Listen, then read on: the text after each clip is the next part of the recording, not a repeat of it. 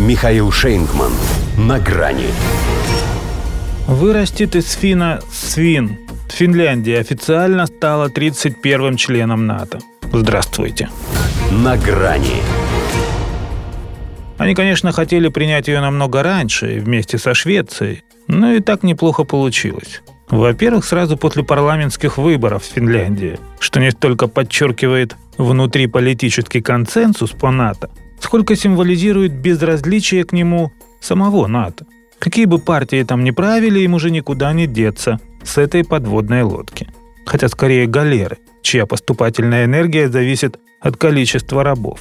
Во-вторых, сколько было этих сентиментальных разговоров и прекраснодушных финских клятв, мол, мы без шведов никуда, они же наши соседи.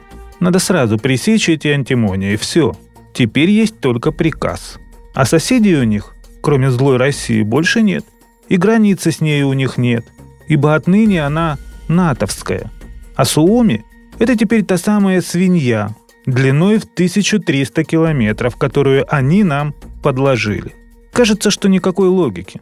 Но если вас реально пугает русская угроза, то на кой ляд вы двукратно увеличиваете площадь соприкосновения с ней? Или лукавили? Хотя именно сейчас, пожалуй, впервые за многие годы не врали.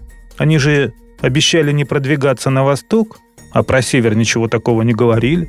К тому же, в отличие от прошлых волн расширения, что сопровождались пустопорожними красивостями о демократических ценностях – Акцентированно антироссийский характер этого прилива они даже не думали скрывать. Так что с ними все предельно ясно и без иллюзий. А вот по Финляндии один вопрос все-таки остался. Ей-то первая в рейтинге самых счастливых стран мира. Чего не хватало? Неужели всего лишь адреналина? Почувствовала, что как-то совсем расслабилась и решила стать членом.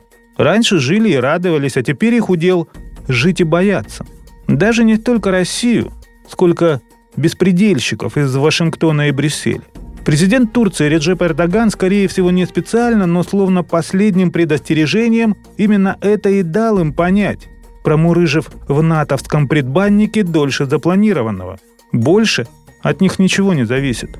И если генсек Йен Столтенберг требует еще 500 миллионов евро на Украину, то их это тоже касается.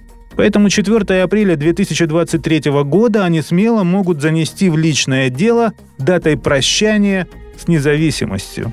Сдали на вечное хранение в штаб-квартиру Альянса не ратификационную грамоту о присоединении к нему, а паспорт своего суверенитета, приняв на себя все обязательства подчинения без ограничений, оговорок и прочих исключений.